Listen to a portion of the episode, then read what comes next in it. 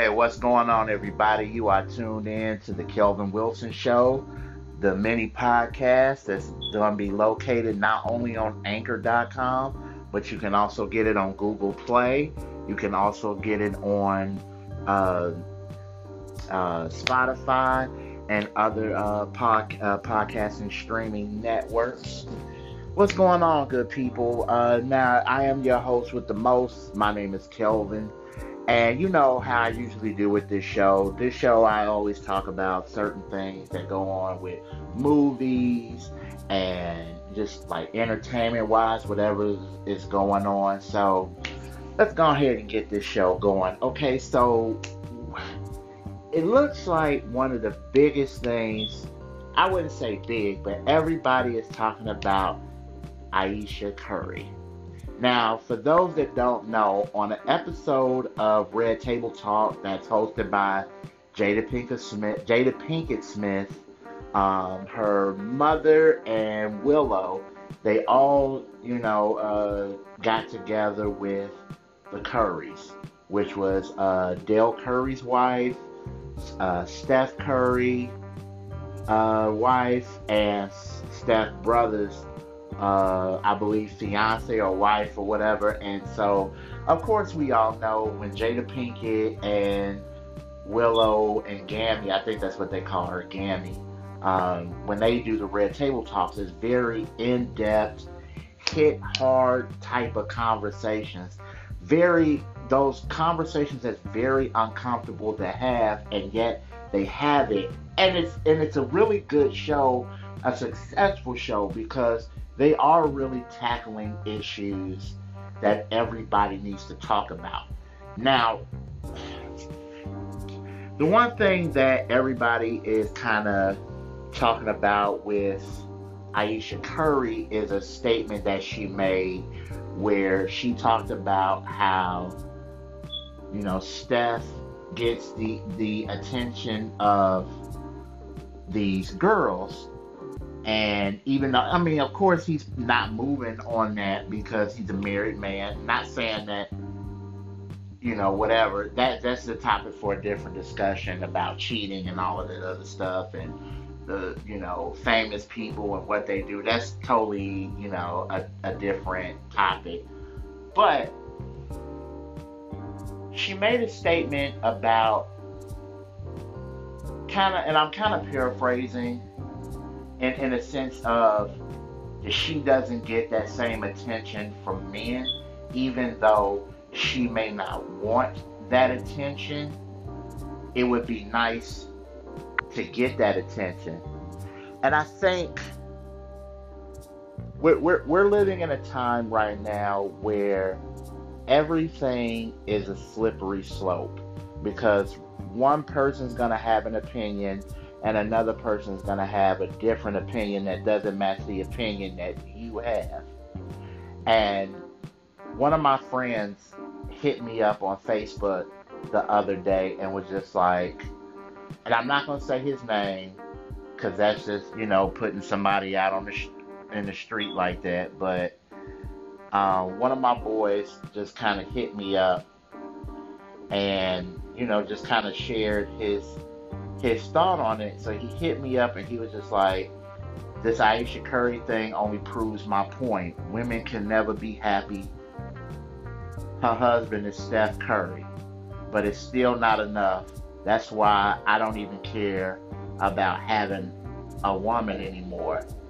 And so let's just talk about that right there because in reality, there's a sector of people that feel the exact same way that my friend does.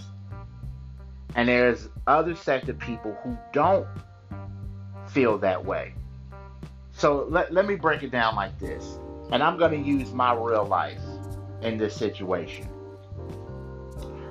Everybody knows that I am not married anymore. I am divorced. There was some issues that me and my wife was trying to work on or anything like this. Now, the one thing that I could say that would really irritate me was that she would always say, I be on Facebook and I see my friend or I see this person that I know or my friend and they got the house, they got the car, they got the kids, they got this, this, and that. And so social media and and for the most part is a blessing and a hindrance. It's a blessing because if you you're allowed to create and become creators and use sites like YouTube and Anchor and and and all of these different platforms to create your content. And so I can hate social media, but I also love social media because it, it has given me a platform. And I use my platform on social media because that's what I do. Now, on the other end of that hate is because it seems like nowadays we as a people almost seem like we need more validation than anything else ever on the history. Like I, I remember just like like you would seek some validation because you wanted people to know that you did this. It, I, that that's what I want to talk about too as well. Like when when you're back in the day when people sought out validation, it was to seek out the validation of if I created something or I did something or I cooked something or I I, I, I did I did something and then somebody else gets the credit. So you want that validation because you want people to know that you did this. Now, today's validation is I want somebody to let me know that I'm beautiful. I want somebody to let me know that they think I'm sexy. I want somebody to let me know this. I want somebody to let me know that. And so you begin to look at social media, and then because you're upset with your life or the way that things are not going in your life, you look at social media and become resentful. And I'm not saying that Ayesha Curry is being resentful. But for the most part, to some people, she's just saying her truth. And on the other spectrum, you have people saying that she's selfish. So the only thing that I would say is I understand how she feels. Because not only did I feel like my partner was selfish, but I was also selfish because I was also needy and wanted validation, not just in the things that I created, but just the fact that somebody would think that I was nice or, or just wanted to talk to me.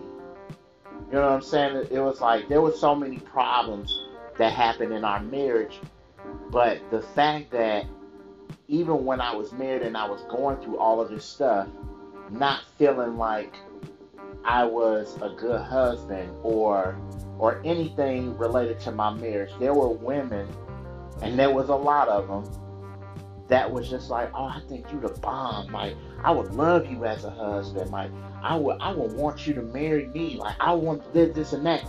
And that did something to me. And I think for Ayesha, I think it's the same thing. But when you're married, it becomes a thing of, well, why, you know, why is it, why does it take somebody else to tell you that you're beautiful to realize that you're beautiful, but the person that's with you and has, has been with you through everything, thick and thin, when they say that you're beautiful, it's almost like a, oh, well, he always says that, or oh, she always says that, or whatever. And, and it's, it's a very slippery slope because people, we are always seeking attention. But I do want to leave you with this sometimes getting attention is not always good good intentions. Sometimes it can lead to bad. And it's what you do with that attention. So, what if Ayesha Curry started getting this attention? And, and let me remind you, although she has been with Steph ever since they were in high school, that's probably the only man that she's ever been with, right? Let's put that out there, right? He's the only. She's probably he's probably the only, and I'm just speculating. I don't know if this is true, but they're probably the only. That you know what I'm saying? Like that's probably the only relationship that she's had. And her coming out with that statement, it made it seem like she's lacking in something. And to some people, it seems like the marriage is lacking something. Because if you're married and you have children, and your husband or your wife has shown you, not only in words, but in actions, how much they love you, why are you still seeking validation from outside sources? And that's all I'm going to say on that one. We'll be right back with more of the Kelvin Wilson Show.